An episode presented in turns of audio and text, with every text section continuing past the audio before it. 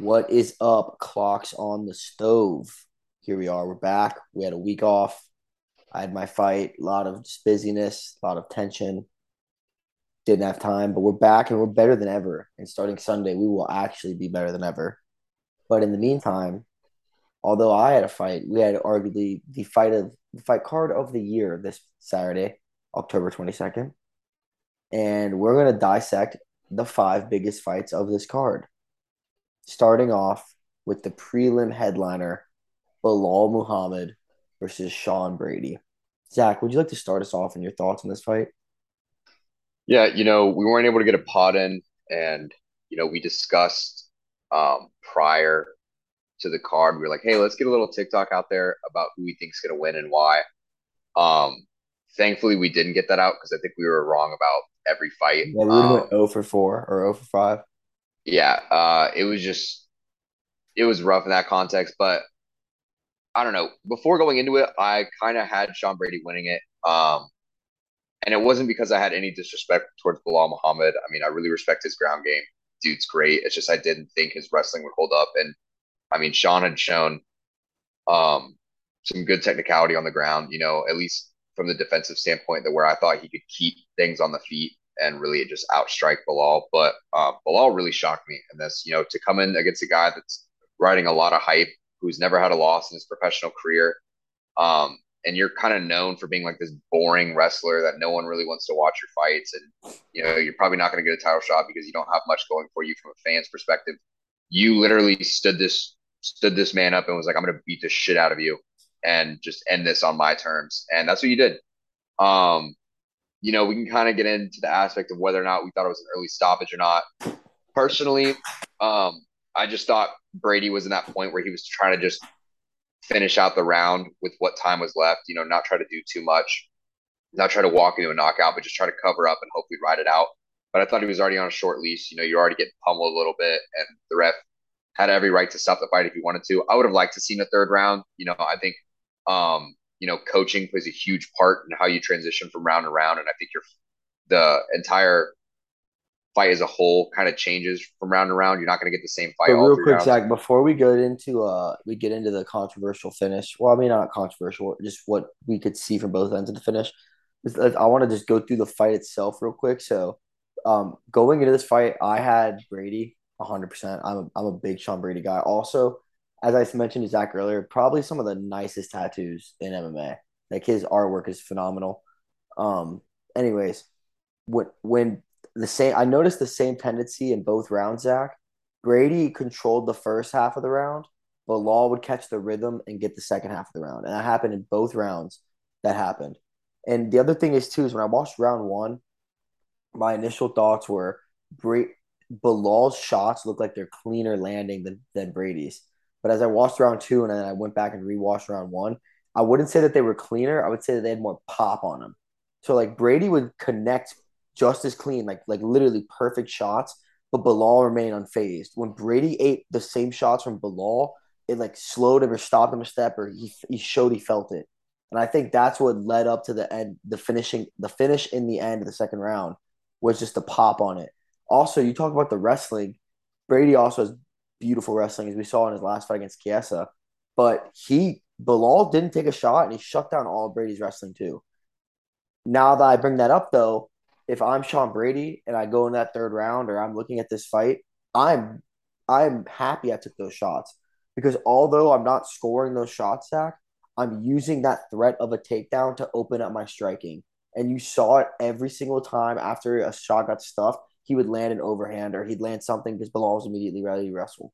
You know, so that there is level, like, that's high level striking. You know, utilizing, you see Robert Whitaker do it a lot. You see a lot of Colby Covington do it a lot. Usman use the threat of striking Khabib for the wrestling. So that's just what I have to say on the fight. I think I gave round one ten nine to Brady, just because I think although Belal caught up at the end, I think overall he did more. But round two, Belal was just, once he found that rhythm, dude. And I, I, I'm the biggest Belal hater, but he looks good, man. He looks really good. Yeah. Um. Another thing I noticed is the guys were pretty consistent with just taking shots to the head. You know, I really wish Brady would have mixed it up a little more. You know, like, if Bilal's applying that much pressure to you, because, I mean, he outright had more strikes the entire fight, not only landing but throwing-wise. I thought Brady kind of needed to be more on the defensive in round two, you know, like take some steps back, take some leg kicks, even some shots to the body, just to kind of have Belal like second guess, like where the next strike would come from. If you're just consistently just throwing shots to the head, it's easy to just keep your hands up and wait for your opening to kind of land your shot. Yeah, no um, combinations but, as well. Just throwing one, just like big shot, sitting back, big shot, sitting back. You got to open that shit up. Yeah, we're gonna we're gonna have to wait and see um, what he has to say about it afterwards. Um, because I don't know whether that was he just felt like he didn't have enough time to set up his combinations, whether he was just too intimidated by the threat of the takedown that he wanted to kind of give himself some space, maybe wait for that one. Like if he was just going to stiff jab him and then see how Belal reacted and then try to open up some combinations, I can kind of understand that. Mm-hmm. But I mean, it kind of just looked like Belal, you gave Belal too much space in round one. So Belal was like, all right, I'm going to open the floodgates in round two. I'm going to see how much damage you can actually take. And that ended up being the end of the case. You know, it's another yeah. thing that Belal did a beautiful job of, and I, I want to talk about this when we talk about the uh, the Sugar Sean fight as well. Though it is um, he could, there was never a single second where Belal took a back step, but Belal yeah. had Brady's back against the cage the entire fight, even when he was losing exchanges. Now this is the thing I want to bring up. You had Paul Felder announcing the fight. He's a former teammate of both fighters, but even he said in the fight, he's like, you know, Brady's more of a counter striker. And there's nothing wrong with that. Conor McGregor, that's what made his career. You know, there's a lot – Izzy's very good at it. There's a lot of guys that are elite-level counter-strikers. But you can counter-strike while still having pressure, Zach. You can stay in someone's face and, and work the cage and make them throw first still. But I think by allowing that, it, it opened up Belal's confidence. And I think that's one reason why towards the end of the round, when he realized that the threat of pressure wasn't there, he started opening up more and landing more. And I just think you got to do a better job at – you can counter-strike. That, that is extremely fine, but you still need to have pressure and control the cage. That is that is a part of the fight. That is fighting fighting at someone's pace, like Belal making it fight at his pace, that means he is controlling the fight. A fight's a dance, and one person's going to lead and one person's going to follow. And by doing that pace, Belal was leading the dance.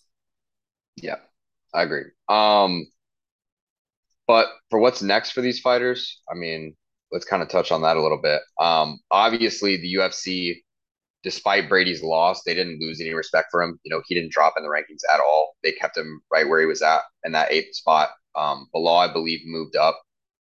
Um, he went up two. So that's one. No, he went up one. Yeah, he went up one. Um, but yeah, I mean, obviously, there's still respect for both these guys. Brady, that was obviously his first loss. He was back. Look, you're very seldomly in this sport anymore gonna hold on to your zero. Like yeah. it this isn't this isn't boxing. This isn't where you're gonna be able to cruise through a bunch of nobodies and work up like a thirty forty fight win streak. Like it's just not gonna happen. The U F C's too stacked. There's too many guys that can beat you on any given night. You can get caught slipping here once in a while. Um so I mean I think him getting his first loss is only gonna make him a little bit more hungry. He realizes where he needs to improve his game. Um, he has all the tools to be a top-level fighter and a champion in this division. I just don't think it's coming right now. There's a lot of people um, in his division, I believe, at yeah, welterweight. I'm trying to just pull up the rankings now. Still pretty young, I believe. Though. I believe he's only like thirty. Is he? He's twenty-nine. Yeah, he's still got a lot of time, dude. Oh, yeah, yeah he's, he's so young. Yeah.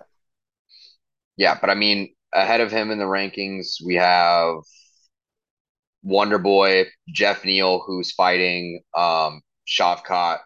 We have Belal, who we just lost to, and then we have Khamzat versus Colby and Kamaru. Here's the thing about Brady. So first thing I want to say is, if you're Brady, you're not beating yourself up. Like I, honestly, I'm gonna give the same exact speech to Brady as I gave to myself after my loss.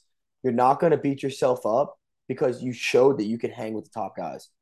Belal, Belal finished you, yeah, but he didn't like whoop your ass. You stood there. You won the first round, in my opinion, and in a lot of other people's opinions. And you stood there, banged them the whole round. You just proved that you are like you. You proved you're on the right track. You know. Yeah. And sometimes, yeah, you don't get that in a win, but it's still nice knowing. And at least for my my sake, it felt really comforting knowing what I'm doing is preparing me for what the situation I'm getting in and getting me ready for the big fights. And that's the same thing that I saw with Sean Brady. I didn't see a guy go out there and get his ass beat. I saw a guy go out there and display that his camp worked well. And he has a few minor tweaks. Bilal's a vet, bro. He's been in the game for a minute. You know? Brady, you still got plenty of time. The issue for Brady is, Zach, is as we were talking about earlier, thirteen to fifteen isn't worth your time. in the rankings. It's just not. There's there's there's nothing there. Okay. You either wait to fight the winner of Wonderboy and Holland, or you fight Vincente Luque, whose only other loss is Belal, and then you try to climb the rankings again. But the issue is all these other fighters. So you're not going to go below you. There's no reason, as we just stated. He showed he's he's good enough to bang with the top. Gilbert Burns is fight is supposed to be fighting Jorge, so he's off the table. Geoff Neal is supposed to be fighting uh, uh, Shakrov. He's off the table. Steven Thompson's fighting Holland. He's off the table. And Colby's supposed to be fighting Khamzat. He's off the table. Kamaru's about to fight Leon. He's off the table. So you're in a waiting game, no matter what. Unless you're going to go down and fight somebody like who?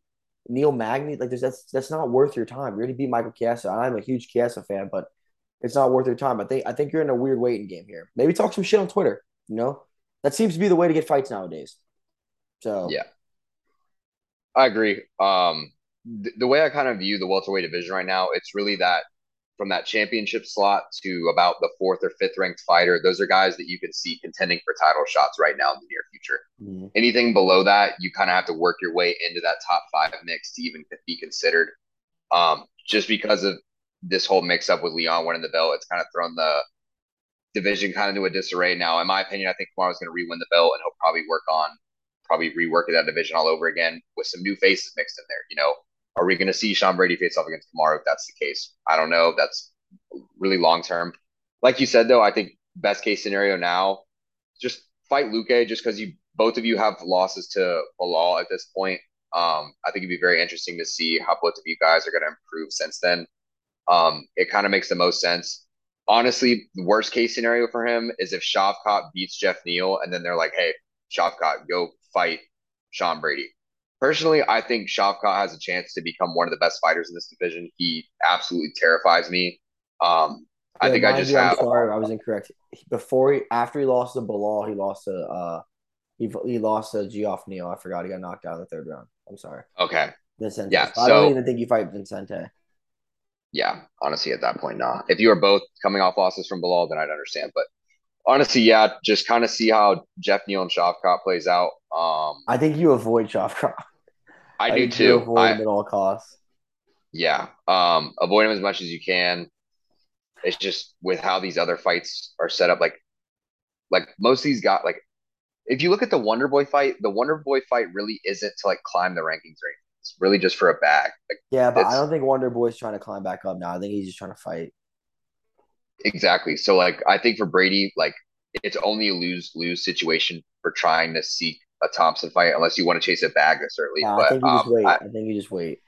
Yeah, just wait it out, see what opportunity presents itself. Because, hey, if um, loser of Khamzat Colby, hey, right there for you if you want it. Like, I – obviously, scary-ass matchup. Yeah. Do what you have to do. But, I mean, honestly, if you really want to be the champ, any of those top five guys are going to prove to be a really tough league yeah. contest for you. So, take now, your time. Belal, though, Belal is a way trickier situation. Oh, yeah. Belal's in, Belal's in some worst, deep waters. Yeah, Belal's in one of the worst situations to be in. Yeah. You know, if I'm Belal, um, I'm hoping that Jorge upsets Gilbert, because if Gilbert beats Jorge, they'll be more than happy to run that Gilbert Uh, Usman too. I, I think if Gilbert beats Jorge, they're going to jump you with Gilbert. Okay, and you want Khamzat to be Colby because they're so, the U F C would be more than happy to do Colby Usman three, and and I'm gonna be honest, the fans would be happy with it too. They wouldn't care.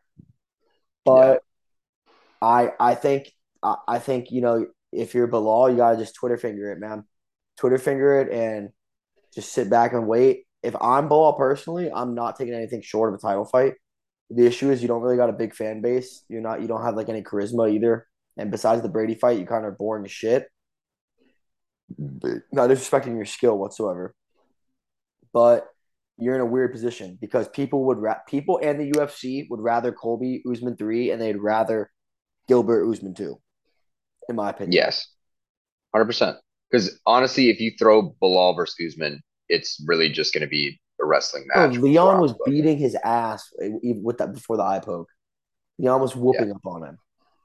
Yeah, uh, it it just sets up for bad. Another same thing out of Sean's position. You just got to see who loses and what would best benefit you in your future. Yeah. I mean, uh, I, I don't think Dana is going to throw you Chimaev, even if he does lose. Um, I think if Chimaev loses, they could give him the Belal.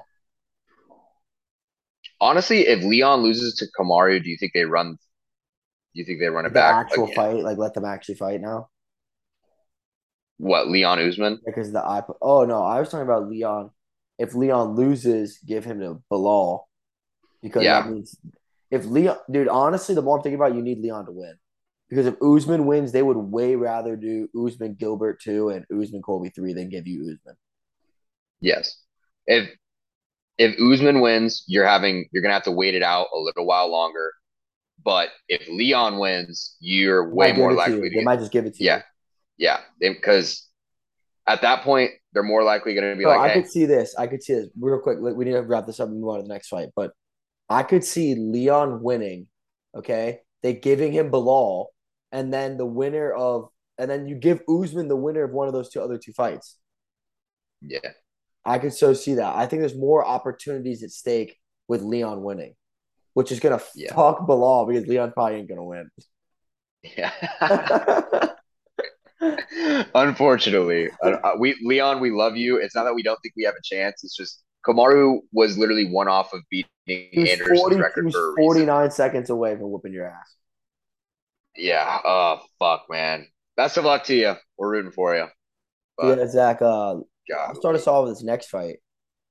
No, uh, Dariush took on my. I don't know how to say his first name, but fought, took on Gamrot. Um, yeah, Mateusz. One, one unanimous decision. I gave round one to Gamrot ten nine, round two to Dariush ten nine, round three to Dariush ten eight, in my opinion. Um, let's talk about Gamrot first, who lost this fight. Same situation as Sean Brady, in my opinion. You lost nothing. You showed you're just as dominant and as good as these other guys. You know, you gave Dariush hell. And I know you're not that young age-wise, but you are in your career. And this fight is reminds me of the exact – this fight was very identical to me to the Belal fight. It just showed the vet versus the newcomer. I feel like that's all there really was. Gamrot did a great job of pressure. He did a great job at utilizing the wrestling, but he was just a step behind Dariush. And Dariush – I just think it's veteranism. I really do. Um, if I'm Gamrot, I mean, even the U F C respected the fight, bro. They put you up in the rankings. You went up from nine to eight. If I'm Gamrot, um, I don't think you take R D A, even though I think that's what they're going to try to push. I think you see what the wait what happens with Gaethje versus Fiziev or Chandler versus Poirier. Just wait. You're going to take a loser. They're not going to give you the winner. But you there's no you have no dude. It's just like Sean Brady. You have no business fighting anyone below you. Like, you proved your, your worth is eight and higher.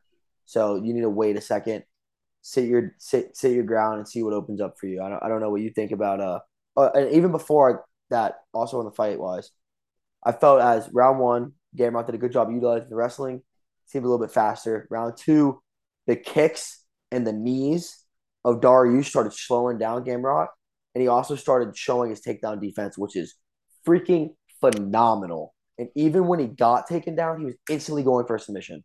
So he was constantly in the threat zone, which it disrupted Gamrot. And in the third round, it was just it was just no it, Gamrot had no shot. Dariush was landing everything. He felt the timing. He was everything was missing. He stuffed every takedown. Like he he just showed that there's levels to this shit. And I think Gamrot still looked great, but I think Dariush just his veteranism really showed in this fight. But yeah, that's that's all I gotta say on this one. If you wanna, yeah, I mean.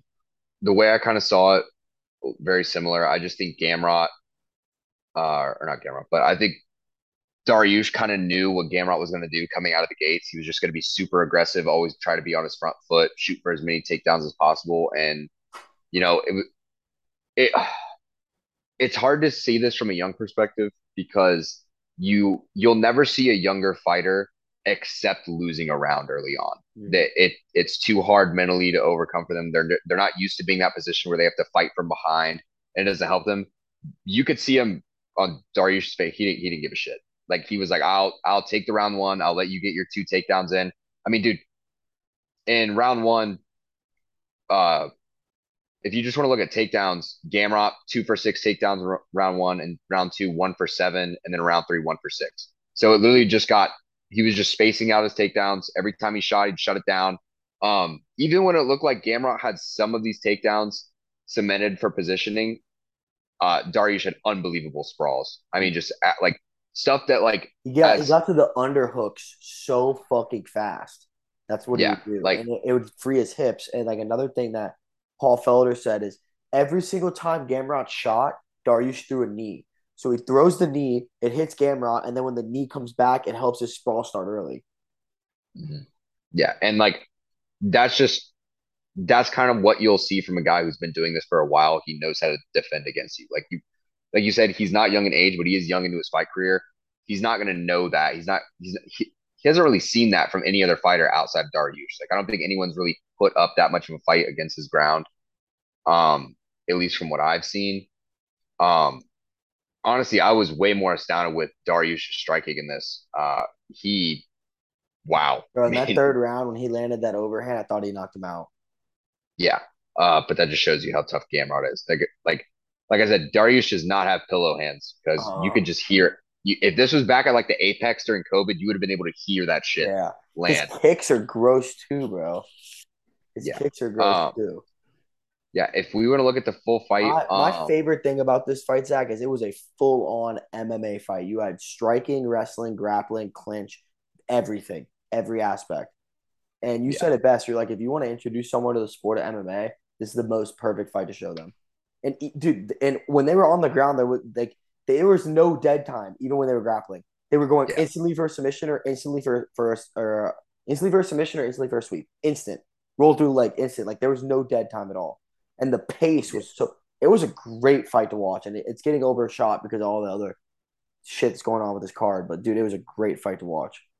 Yeah, and it, it kind of sucks because, like, I'll touch on this a little before we dive into um, what's next for each of these fighters. But – you know, when we had the discussion, would you rather see a bunch of quality cards spread out or would you rather see like one stacked card every month? I would much rather see cards get spread out and then just have like one or two super fights a year. Mm-hmm. Like that's kind of like how, how I want it because honestly, you're going to get to a part where like people are going to look back on this card and they're going to be like, oh, like it was a little bit overhyped.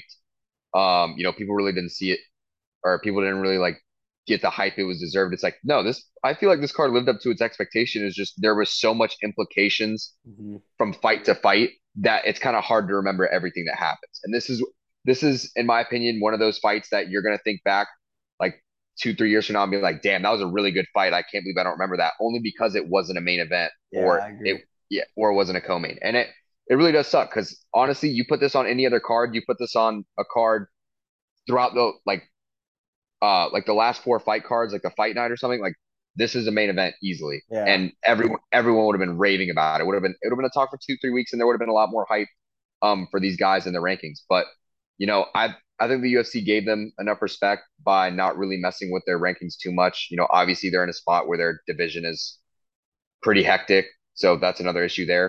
But I mean, if you want to look at these guys individually moving forward, uh, what do you see for Dariush moving forward? So Dariush isn't uh, – if I'm Dariush, I'm demanding a title shot. They're on an eight-fight win streak, okay? And the thing is that I even wrote this down is Islam sat and bitched for so long about how long of a win streak he has and they're not giving him a title shot and how he's beating all these dudes and not giving him a title shot. And then Beneil does the same fucking thing and then instead of calling him out or being like, that's what I want next or giving him his respect in any area whatsoever, you call it a featherweight. So I don't think if I'm Beneil, I'm not fighting anyone other than the title. Like I've done everything I needed to prove. I fought everyone you gave me, and I showed how fucking good I am.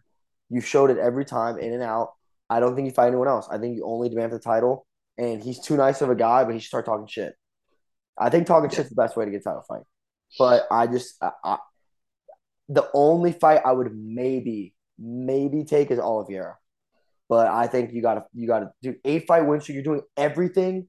And they're still gonna fuck you. I don't know, man. I just feel like, I feel like you demand the title, and and I think you earned it. I, if you win it or not, that's another story. But I think you earned it for sure.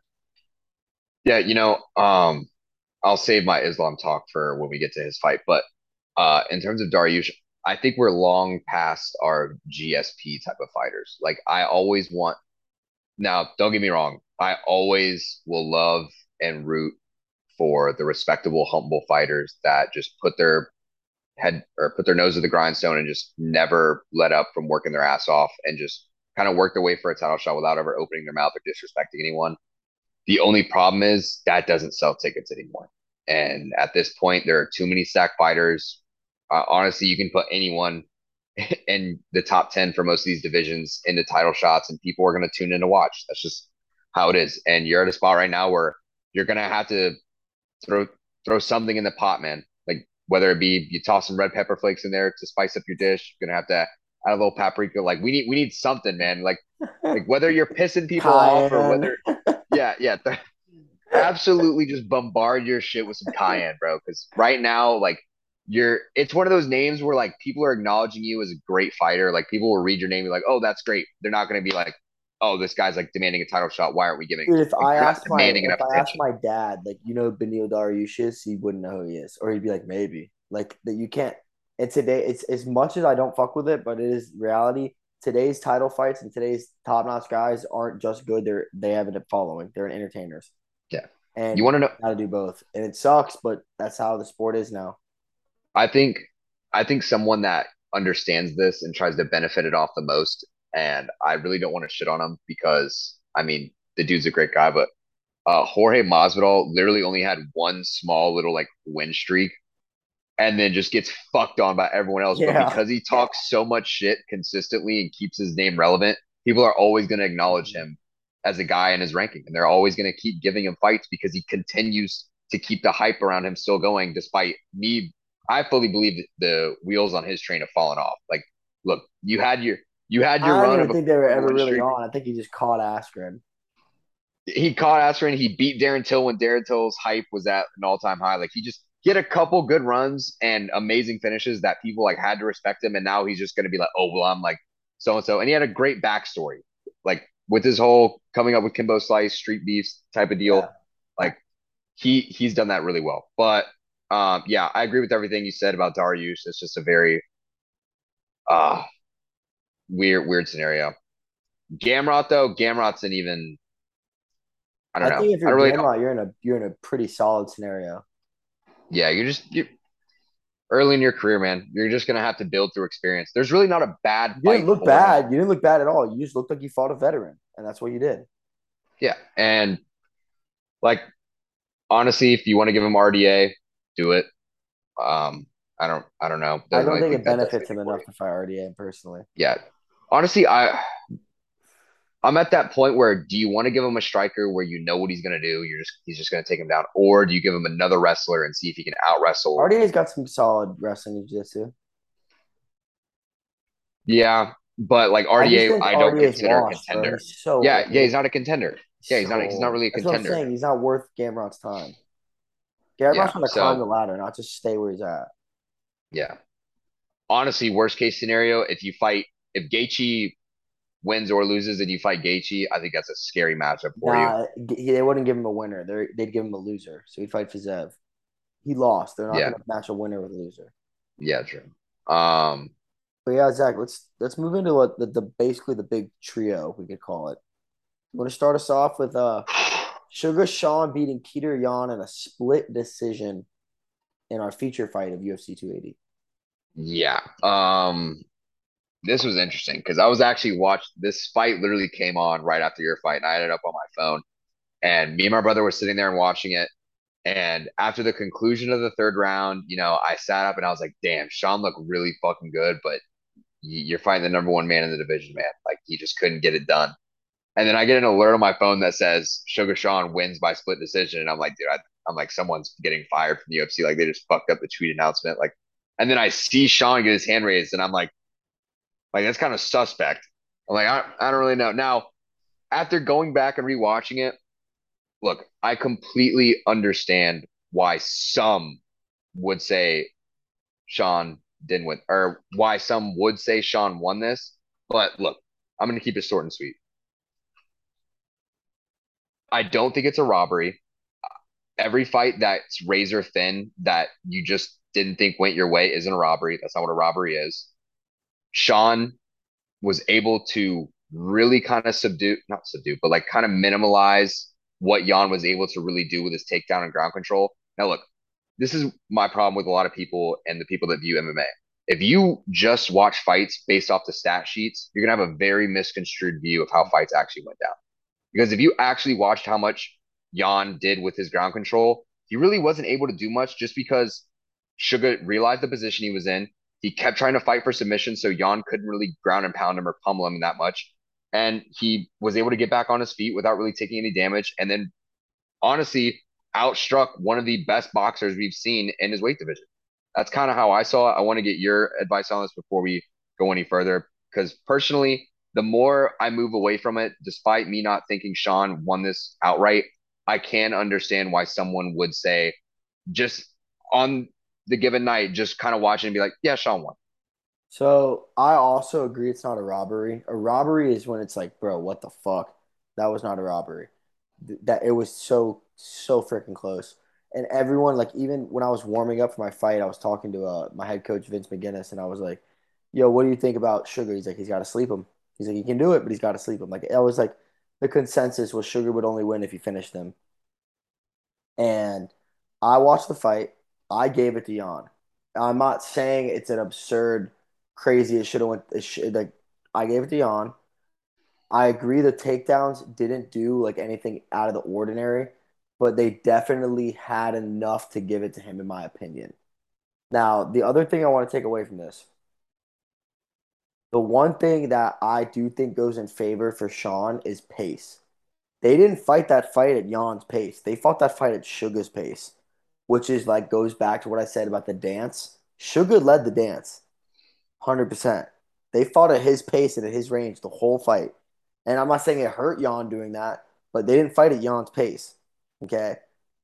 I do, though, think the takedowns, I do think, one, the takedown at the end of the first round for Sugar was a takedown, one hundred percent. one hundred percent every fucking category of wrestling, that's takedown. The second thing is, I do think the takedowns disrupted O'Malley from getting into, like, a true rhythm and, like, really unloading and opening up on Yan. And I do think that should be counted for for the win. The other way I look at it, Zach, if I was the fighter in that fight and I fought that fight as Sean and I fought that fight as Yan, I would think I won as Yan and I would think Yan won if I was Sean. Both ways. If I was in that fight going into it. If I was Sean and that happened to me, I would think Peter have won. And if I was Peter and that's how I fought, I think I would have won. one hundred percent. A million percent. Yeah. But I still don't think Sean's ready for – we can get onto that. But that's what I think about the fight. I gave it to – I gave Yan round one – I gave Yan round one and two and gave Sean round three. Yeah. Um. Yeah, before we go into their future, I wanted to say something um, just from Sean's point of view. I – Honestly, I didn't even – going into it, I didn't think Yan needed to go to the ground as much as he did. I thought Yan was just going to outclass him striking-wise. You know, I thought he was one of the best boxers um, coming into it. I thought, you know, in fights prior, we've kind of seen how fighters have exposed um, O'Malley with leg kicks. You know, his I wouldn't say his legs are as sturdy as most of the guys in the division, and Yan really likes to abuse guys' front legs. I think what Sean did amazingly that I just didn't really – see coming is he was able to switch stances so fluidly and land multitude of combinations, whether it be um, from kicks, overhands, like his boxing combinations just looked amazing. Uh, like I had never seen it. You know, he was able to cut Yan in that, what was it, the second or the third round with a knee, just yeah. absolutely clean as hell. Um, he looked amazing in that standpoint. Um, but like you said, dictating the dance. I mean, it looked like, it looked like we weren't watching Yan kind of do his thing like he normally would. You know, usually when you think of a Peter No Mercy Yan fight, he's brutal on guys. Like he always makes sure um, you're on your back foot trying to run away from him. But I think Sean's reach really helped him dictate this fight because anytime, anytime Yan wanted to kind of put pressure in his face, immediate knee, kick, try to just stiff jab him, you know, constantly switching stances, hit him with overhands. Like I loved what I saw from that standpoint. Um, Yan looked great. Like I, I like you said, I could have given this fight to Yan as well. I just think he's in a weird scenario where, dude, you're zero and three in your last three fights, not, uh, not looking good, man. It, uh, it pains me. So what, what do you see for each of these guys' futures? So what's coming up? Jan's talking about leaving the U F C, and it's like it's not that hard to blame him personally. I mean, I mean, dude, you get robbed against that Aljo knee, in my opinion, and then. After that, you, you they just you lose a bullshit decision to Aljo, and then you lose this decision to Sean. I understand where you're pissed. So if you do leave, I think ONE F C is your best option and milk that fucking D J Demetrius Johnson versus Peter Yan fight, which would blow the fuck up. if you do stay, I think you take Chito, Merab, or T J. Those are the only fights that make sense. You already beat Corey, and you can't fight Sugar again. I think that's that's really it. Where it gets interesting is Sugar. It's Sugar. So I think you stay quiet. You just keep low key, see what happens, see what unfolds. Best case scenario, rematch with Chito for title eliminator, or you fight for the title. That's best case scenario. Okay? That Chito fight will sell the fuck out, and if you beat him, you get that L off your record. Okay? Or you fight for the title. Worst case scenario, all right, is you fight Merab or T J, who's going, who has better wrestling than Peter, and they're going to take you down and fuck you. Okay? I think a middle case scenario is fighting Corey. But the thing is, is Corey is one and two in his last three, if we're talking about records, you know? I think if you're Sean, you really push, you talk a lot of shit about Aljo, or you just kind of stay quiet. But I think you do that Chito fight. I think that Chito fight is the one that the fans want. And I think it's the one that gives you, you make it a five-rounder if it's a main event or it's a co-main event. And and you, that's the fight that kind of proves to everyone. Yes, you beat Peter, but it's still kind of iffy. If you beat if you beat Chito and you prove, like, yeah, my leg just fucking gave out, there's no one that can argue that you don't deserve a title shot, in my opinion. Yeah, I agree. Um, like you said, I'm going to touch on O'Malley here first. Uh, I think Chito is the best case scenario for you. There's just a lot of scary wrestlers in your division. And, you know, you, you showed decent. I'm not going to say you showed good. You showed decent uh, takedown defense. You were able to sprawl decently well. You were able to get out of things, um, certain positions, which I like. You know, you were very aggressive with your submission attempts to try to prevent any ground and pound. The only problem is you want to compare Jan's wrestling to Merab's or T J's or even the champ Aljo. You're in a completely different scenario, because I promise you, with Aljo takes your back, that fight ends. It's over, yeah. And he's going to do it. It's over. Yeah, like, and he, he's going to. T J, um, you know, I know we have this whole thing. We'll get to him later about his whole shoulder thing. But if T J's full health, his wrestling is terrifying. Mm-hmm. You know, he will literally nonstop throw punches till the fight ends. Um, and Merab is Merab, man. I mean, you know how we feel about these Russians, dude. They're They're well, scary. And on top of that, as we talked about last night, Zach, if if he fights Merab, it's a lose-lose scenario. Say you say you first lose, you lose. Okay, he's gonna take you down and fuck you. And if he took down Jose Aldo, who's one of the best takedown defenses in the bantamweight division and featherweight division, I think he's gonna take you down and destroy you. And say you beat Merab, which would be a close fight in my opinion. Merab's just gonna go tell Aljo everything. Their teammates. He's just going to be like, yo, this is what I felt. This is what he does. This is what you need to look out for. You know, I feel like yeah. it's just a lose-lose scenario for Sean. And on top of that, he doesn't sell. Merab doesn't have a fucking fan base. He's not – you're Sugar. You you fight big fights. Peter's got a huge fan base. But no one knows who the fuck Merab is. Yeah. As for Yan, though, look, go to one F C. Fight fight Demetrius Johnson. You will You will literally – get so much goddamn money yeah. from fighting D J, like like more than you have ever seen in the U F C. You will literally be like, holy shit, what, what was I doing?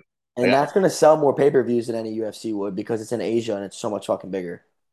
Yeah, and not only that, you end up beating Demetrius Johnson, you can run that division for as long as you want. Well, dude, you end up beating D J, then you get the D J rematch, and then you can fight Adrian Marías, and then you, D J, and Adrian Marías can just keep fighting each other and making millions. Yeah, and guess what? If you would have thrown your grounded knee against Aljo, if your fight with if your fight with Aljo would have been in one F C, you'd still be the champ. You'd win, yeah, you'd win. Yeah, you'd win. So, um, you know, all your fears of jiu-jitsu guys can just go out the window, because you can just freely knee anyone you want in the face from any position. Um, you can bludgeon people to death. They're not. They're gonna cheer you on while you do it. They're not. Gonna I like would. It. I would follow Piotr in one F C. I would watch his fights and shit. Oh, one hundred percent. That's, I'd follow it. That, and now it's on Amazon, I, so. Yeah, and that's another thing um, that a lot of fans don't really realize. You know, people just think like, oh, you know, the U F C is like the top dog. It's like the N F L of all these fight organizations. Look, I'll agree with you to an extent, but there is a plethora of quality talent in these other organizations that are fighting their hearts out. Yeah. Any any given night you tune into, I guarantee you, you can watch a banger. That, so they almost just got rid of the U F C flyweight division because there was no one else to give to Demetrius Johnson. They almost just yeah. cut the division. Yeah. And now D J lost to Marías over there in one F C. So, hey, you want to watch some great flyweight fights? Go watch one F C. There's our endorsement. But sponsor us. Moving on. Yes, sponsor us. Moving on from that. Oh my God, this we had our co-main event of the evening. This is a bantamweight matchup. This is kind of I don't even really touch on this too much. Um, I, don't, I don't really have much to say on this either, to be honest. Look, champ Alj- Aljamain Sterling took on T J Dillashaw. Look, all I'm gonna say is, what are we doing in fighters' medicals? Well, first, let me let me touch on the fight first. You really didn't miss much. Aljo did what he does to every fighter. He just absolutely bum fucks them and rushes them to the ground, and then it's just a ground and pound fest. Um, look, T J's shoulder popped out of socket in the first round. Um, apparently, I talked to the ref before the fight to tell him, "Hey, my shoulder is gonna pop out. Do not stop it. I don't care." Um, and you even yeah, tried it, putting it back into place in the middle of the round. Yeah. Um. So there's that. Um. And then you just got another ass one. Look. From T J's perspective, I completely understand. You're thirty-six years old. This is probably the last title shot you're ever going to get. You're going to make a fat but, payday. You're going to make a fat payday. But, dude, if your shoulder is that messed up, you don't stand a chance. You don't stand a chance. And he even said, he said, look, I knew if Aljo was going to try to take me to the ground, I couldn't stop him. You're fighting one of the best jiu-jitsu guys in the world. What, do you think he's just going to be like, oh, I'm not going to, I'm not going to. You said mean things, I want to punch. Yeah, yeah, yeah. Oh, you called out my striking, so I'm going to stand and fight you. Fuck no. Yeah, no. No, it doesn't work like that. It never has. But, I mean, I get it. You wanted one last shot at the belt, but honestly, you kind of just – you kind of just really just tainted your legacy a little bit, because now all the E P O claims just made you look that much worse. Like, come on, dude. When I first heard about it, my initial, like, on-the-spot thoughts were T J's a savage. Like, T J's a badass. Now that I look at it, it's like the U F C just let a man who's incapable of protecting himself fight in the U F C. Yep. And it's just like, dude, that's that's so bad.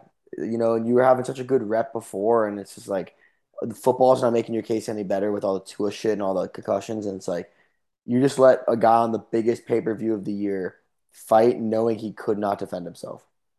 Yeah. And he told the ref before the fight, I won't be able to defend myself. And they let yeah. him fight. It looks so bad. Not only that, what I wanted to touch on earlier, what are we doing in these fighters' medicals? Because what, they just go and sit down with their doctor and they're like, you good to fight? And then the fighter looks him in the eye. He could literally have like his arm like on the ground and he'd be like, yep. Like, fuck it. One of my medicals, right, they were like, instead of in wrestling, every single tournament you've ever wrestled in your entire life of living, no matter if it's the fucking Olympics or it's a, a, the Brandon regional tournament in the corner, you will get a skin check. It will make you pull your straps down, you'll put your arms to your side, and they will check you front and back and your legs. My amateur fights, the doctor just look at me and go, you got any rashes? I'm like, nah, I'm like, my skin's good. I'll be in a hoodie and sweatpants. Like, there's just no, like, I, they just don't give a fuck. Dude, honestly, Kevin Lee's admitted to fighting with a staph infection. Jesus fucking Christ, bro. Honestly, what I want to see, like, if you honestly want to take a step in the right direction, because it's one thing to sit here and bitch and bitch, moan, and complain, but if we're not offering like what we want to see to improve it, then it means nothing. Look, doctors need to show up to the last, your last like mitt work session or like your last practice before you start like your weight cut and see how you're actually performing. If they see that like you can't even like raise up to throw a kick because your hips fucked up, if they see you can't like stuff takedowns because your arms fucked up, then they'll be like, hey, you know. What's, I feel like they don't even need to see you practice to know that. They just need to give you a, a real physical. Touch your toes. Raise your right leg. That's true. Go punch. Like, yeah. Like, prevent me from moving your arm down. Yeah, and T J like, would have been like, basic, oh, my like, shoulder's out of socket. ten to fifteen minute just body examination. Yeah. And then t- from that point, say you're good to go. Now, I will say, I will say, you could possibly fuck up a ton of fight cards by guys like hindering injuries. However, however, if their injury's that bad to where they can't complete a physical anyway, they probably shouldn't be fighting yeah, like a man. You could, have, you could be banged up. You could be banged up, do that physical, and be like, Doc, just give me an M R I. There's nothing torn in my knee. There's nothing wrong with it. I'm just banged up from camp. You could let him fight. But when he, when you go raise your arm and he does and it falls out, you shouldn't be fighting. Yeah, you would just look at him and be like, "Are you serious?" Like, yeah, you, you shouldn't be fighting at that point. Yeah, and that that I mean, what else is the point of having backup fighters? Like for most most main event and co-mains, we always have backups, well, especially a title fight. Especially a title fight, yeah. There's always backup. Who and who was who was the backup for the bantamweight? Did they even announce? Did you announce it? Yeah. Well, we, you know who did have a backup? Charles Oliveira and Islam Makhachev, who happened to be Alexander Volkanovski, who is the what champ is he again? Featherweight and the number yeah. one pound for pound contender in the U F C. Yeah. Speaking of pound for pound, um, we can touch on this later, but Islam went from unranked to the third ranked pound for pound fighter. Yeah, a little retarded. Yeah, but I mean, Sean O'Malley did jump ten slots in the rankings, so we can also talk about that. But anyway, let's get into our main event. This is a lightweight bout between the number one contender and Islam Makhachev, or he was four at the time, right? Yeah. Um, number four contender Islam Makhachev taking on number one, cha- the champion, Charles Oliveira. No, um, he was not the champion. He missed weight. Oh, that's right. That's right. He did miss weight. He was the people's champion. He was the people's champ. Was. Um, because unfortunately, he did get submitted in round two. Um... Look, I was really disappointed in this fight. I'm going to admit my bias played a huge part in deciding who I wanted to win this. I just thought Charles had the way better story. I thought he was more proven in the division. Um, and if you want to look at Islam's side of things, I mean, he really hadn't fought anyone, so I had a hard time respecting him. Look, I'm not denying his talents at all. He's comes from Khabib's camp. He obviously has the tools and what it it's takes. Khabib's I dad's favorite student. Yeah, I mean, it was just one of those things where I was like, look, You're they're so eager to fit him into Khabib's image that I just feel like this is just going to be one of those times where he's just going to fall short because we're so eager to throw him in that spotlight. Boy, was I wrong, because he won in every phase of this fucking fight. There wasn't a single second where I was like, oh, I was like, oh, like Charles is going to do this. Like, he just got ragdolled, bitched, and he got, dude, he got tapped out by, in my opinion. I mean, I can't even say it, but like an arm triangle, dude, like a, as a, as a, it was kind of instant. Best, it was kind of instant though. It wasn't yeah. Like, like as one of the like, best B J. Yeah. You're one of the best B J J practitioners in the world. And you didn't even fight against an arm triangle, bro. Like you, I wonder like, if he I, was rocked and just like already out of it. Oh, dude. Oh. And but even then, even then you take a, you take a guy that's been practicing B J J for like five to ten years. You, you could put him in an arm triangle from sleep. Like while he's sleeping in his bed, and he would wake up and immediately like already be out of it. Yeah, he would, he would immediately be out of it. Like I was just kind of like upset by like how little he fought against it, and I was just kind of like, oh well, okay, like fuck off. Do you think that that him making wait eight hours before weigh-ins could have affected him too? Yes, but I feel if like I had to have... hold the weight I made for my fight Saturday eight hours before. It would have ruined. I wouldn't have been able to fight. I'd have been so dead. Probably. But, I mean, yeah. I, you can't use that as an excuse because, hey, you were supposed to make weight anyway. No, I agree. I agree. I'm not using yeah. it because I'm just saying I wonder if it did play a factor. Yeah.